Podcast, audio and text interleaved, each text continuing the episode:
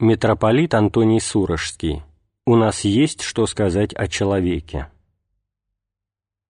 Было время в древности, да и не так давно, во всем мире, когда тема о нашей вере в Бога была абсолютно центральна и единственна.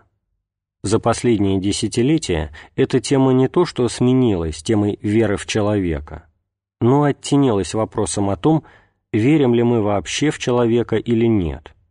И мне кажется, что эта тема очень современна как на нашей родине, так и на Западе. В чем же она заключается? Атеист скажет, что современному человечеству Бог не нужен, потому что человек его заменил, со всем богатством своего ума, со всей глубиной своей личности, со всеми возможностями своей деятельности, своего знания, которые кажутся такими неисчерпаемыми. Верующий со своей стороны скажет, что он верит в человека – но верит не в тот эмпирический его образ, который нам представляется в истории, а в другого человека, который, конечно, включает и этот образ, но его превосходит значительно. Человек для неверующего – это предел как бы эволюционного развития, которое, конечно, может продолжаться, но продолжаться по той же линии. Для нас, христиан, представление о человеке несколько иное – для нас человек в полном смысле этого слова может быть понимаем только как Господь Иисус Христос, то есть как Бога-человек, как человек, у которого есть не только земное измерение, но измерение также и небесное. Человек атеистического мира существует как бы в двух измерениях – времени и пространства. Человек, каким видит его христианин – имеет еще одно измерение – божественное. Христос нам показывает емкость человека, его изумительную глубину, изумительный размер. Ведь подумайте, если действительно, как мы верим, Бог мог стать человеком в полном смысле этого слова, и одновременно человек Иисус Христос не стал сверхчеловеком, не стал существом иным, не похожим на других людей по человечеству своему. Это говорит нам о том, что человек в себе имеет такую глубину, такую широту, что он может вместить божество. Когда-то архиепископ Михаил Рамзий сказал, что в человеке есть такая глубина и такая широта, которую не может заполнить ничто тварное и земное, что в нем есть какая-то бездна, в которую можно уронить все знание, всю любовь, все человеческие чувства, все тварное, и оно падает в некие глубины, и даже какого-то дна не трогает, от которого мог бы быть отзвук, что наполнить эту бесконечную глубину может только сам Бог. Вот две картины, два представления о человеке. Но вместе с тем и верующие, и неверующие – равно озабочены о том же существе, о человеке, и человек является единственным как бы пунктом встречи полного атеиста и сознательного верующего. Эта встреча может быть полемичной, если мы подходим с желанием уничтожить взаимно наши представления. Это может быть встреча очень углубленная, вдумчивая, которая может обогатить тех и других. Но это место встречи и это замечательное явление, потому что одна из самых трагических вещей на свете – это когда два человека или две группы людей не могут встретиться, не только не имеют общего языка, но не имеют даже точки соприкосновения, когда они, как две параллельные линии, идут каждая в свою сторону, как две противоположные бесконечности. И вот эта первая задача, которая в наше время, как на Западе, так и на Востоке, может быть поставлена с особенной серьезностью. Сейчас и тут, и там в значительной мере страсти выгорели.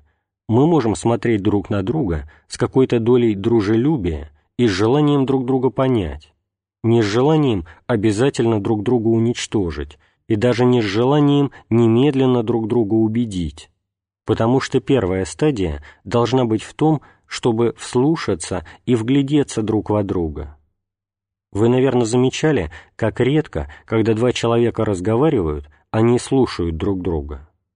Большей частью, пока один говорит, другой приготавливает ответ. Пока один говорит, другой выбирает в том, что слышит, то, на что он может ответить, то, о чем он может сказать. А я лучше знаю, а я вам могу сказать нечто еще более поразительное, и возражает. Очень редко бывает, что мы слушаем друг друга с таким открытым умом, с таким страстным желанием понять другого, особенно когда то, что он говорит, нам чуждо. Мы не так относимся к изысканиям нашим в науке. В науке мы вглядываемся в реальность, в различные феномены физики, химии, биологии без предвзятости. В каком-то отношении для нас важна реальность, а не наше представление о ней. В идеологической области сюда я включаю и религиозные убеждения, выраженные неудовлетворительным образом. Нам кажется, что важно быть правым, что важна не столько объективная реальность, сколько отстоять наше представление. И это очень трудно осуществить. Совсем нелегко научиться слушать с намерением услышать. Очень трудно смотреть с намерением увидеть. Я когда-то, много лет тому назад, был врачом и часто видел, как посещают друзья больных. Приходит человек к умирающему, и ему страшно заговорить о смерти с умирающим. Ему также страшно, что умирающий заговорит об этом. И поэтому человек осторожно спрашивает, «Ну, а как ты себя сегодня чувствуешь?» А умирающий, тяжело больной, видя в глазах посетителя, что тому страшно, что он не хочет услышать правды, и отвечает уклончиво или прямо неправдиво. «Да нет, лучше, чем вчера». И тот, кому страшно было услышать правду, ухватывается за эти слова и говорит «Ах, я так рад, что тебе лучше», и сокращает встречу, чтобы правда не вышла наружу. Может быть, с вами этого никогда не было, но у меня большой опыт в этом отношении. Я 15 лет был врачом, из которых 5 лет на войне, и видел умирающих в большом числе. И видел эту ужасную картину, как человека оставляют одиноким, потому что не хотят слышать, не хотят видеть, потому что самому страшно.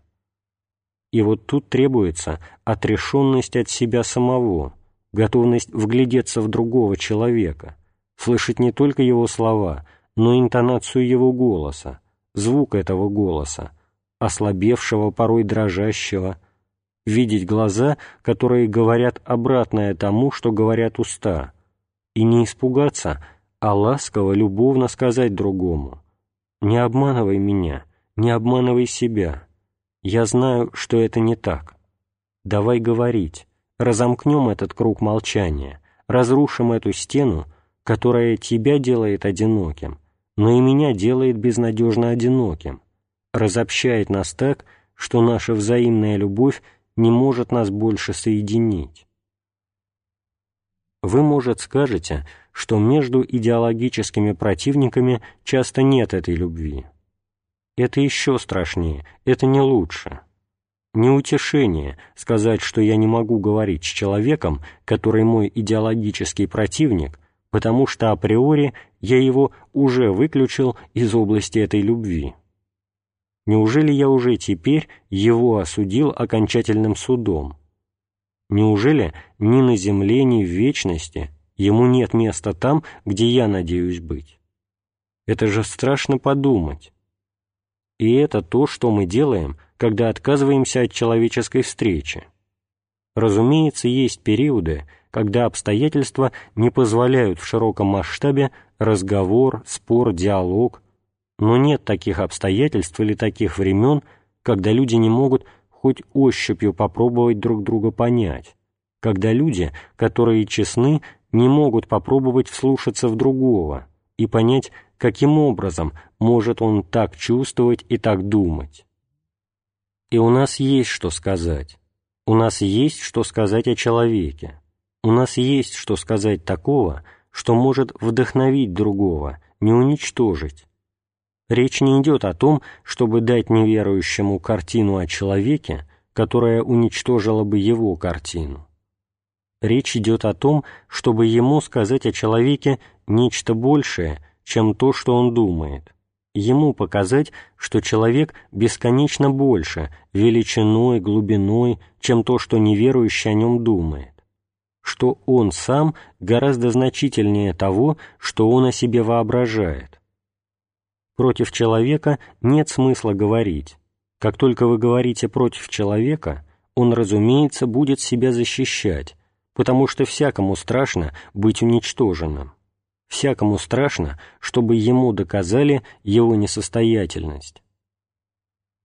Когда-то, в двадцатые годы, во времена, когда это еще было возможно, один из иподиаконов патриарха Тихона, Владимир Филимонович Марцинковский, выступал в диспутах.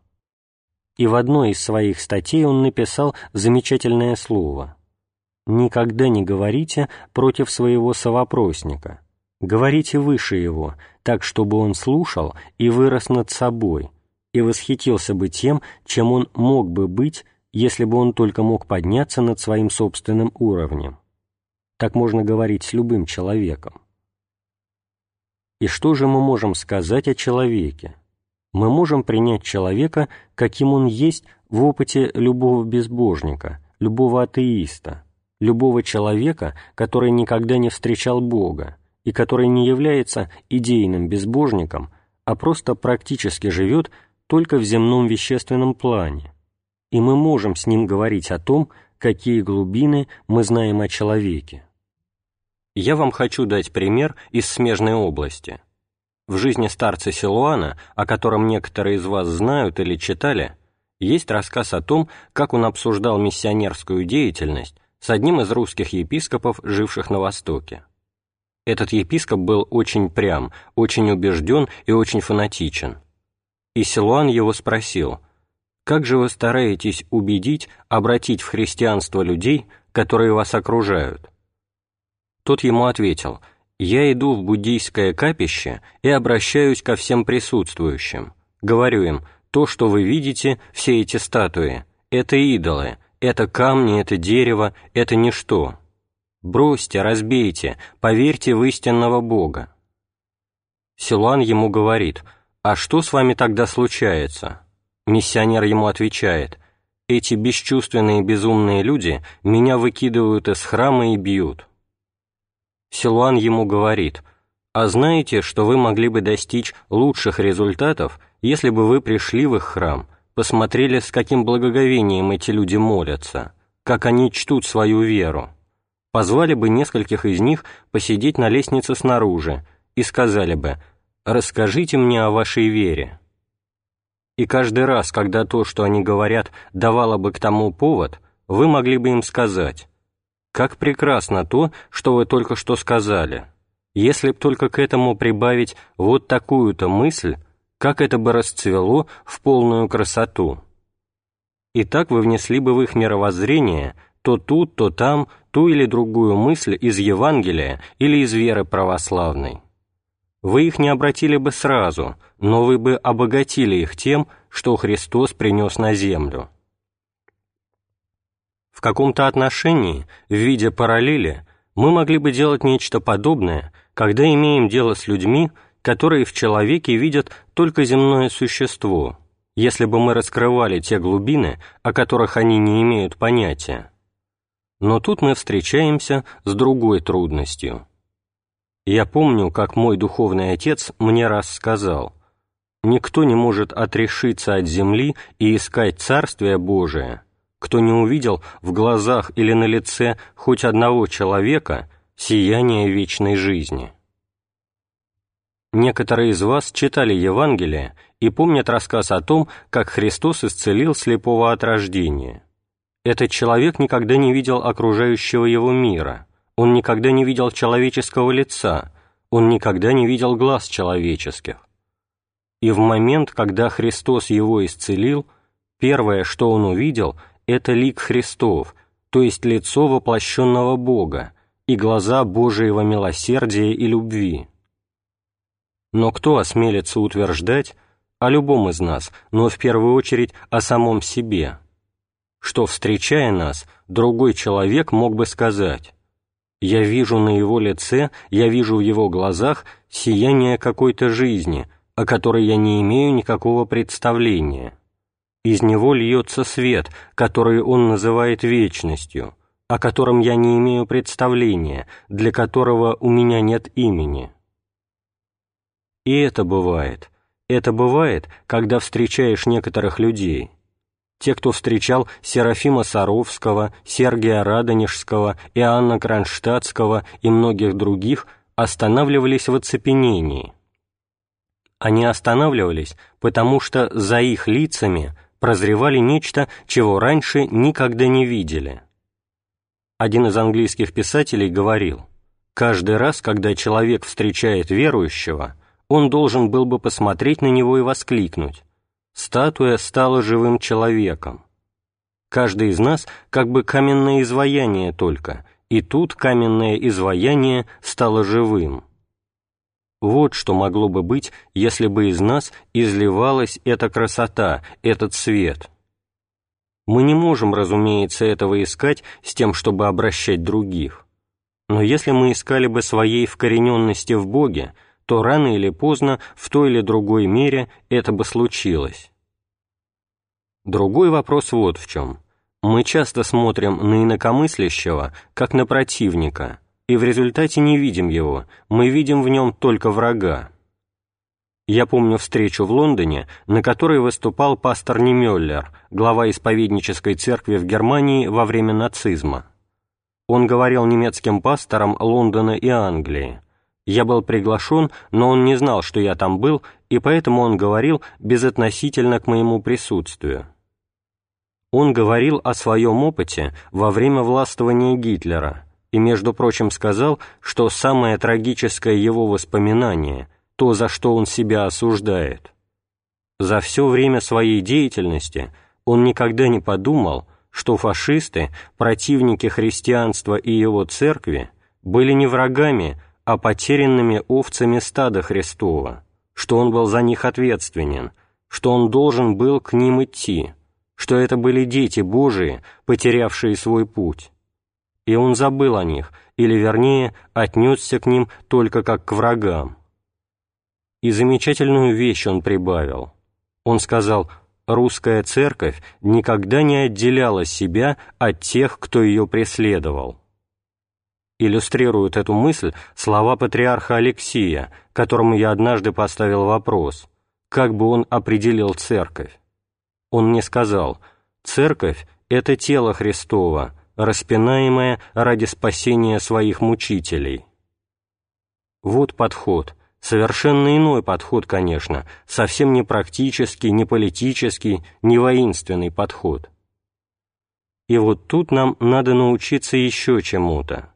Надо научиться вырасти в меру своего христианского человечества, чего мы не достигли. Мы ниже своего собственного уровня, несмотря на колоссальные дары, которые мы получаем. Ведь что мы получаем в причащении святых тайн? Тело Христово вливается в нас, кровь Христова бежит по нашим сосудам, человечество Христово соединяется с нашим человечеством. И мы этого не замечаем, мы от этого не меняемся, оно проходит через нас и куда-то уходит от нас.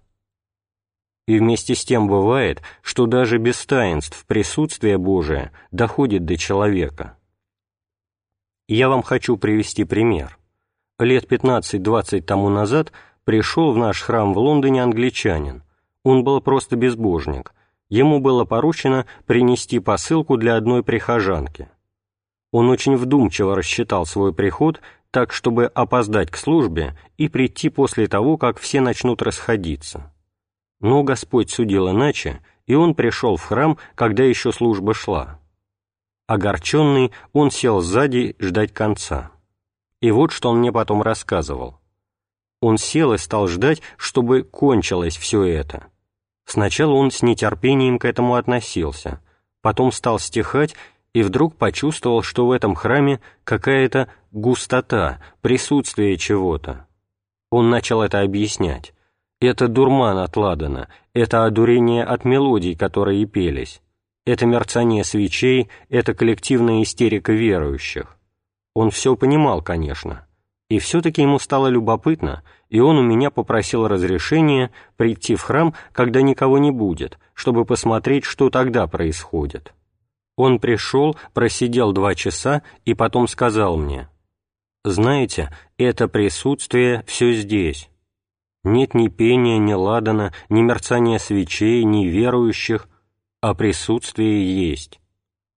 Он стал ходить и тогда, когда никого не было, и тогда, когда происходило богослужение, и через какое-то время сказал мне, «Знаете, я ходил довольно долго, потому что я думал, Ладно, предположим, что это Бог. Но что мне до вашего Бога, если Он просто живет в этом храме, и никому от этого не легче? Если это пассивный Бог, который не меняет людей, Он мне не нужен.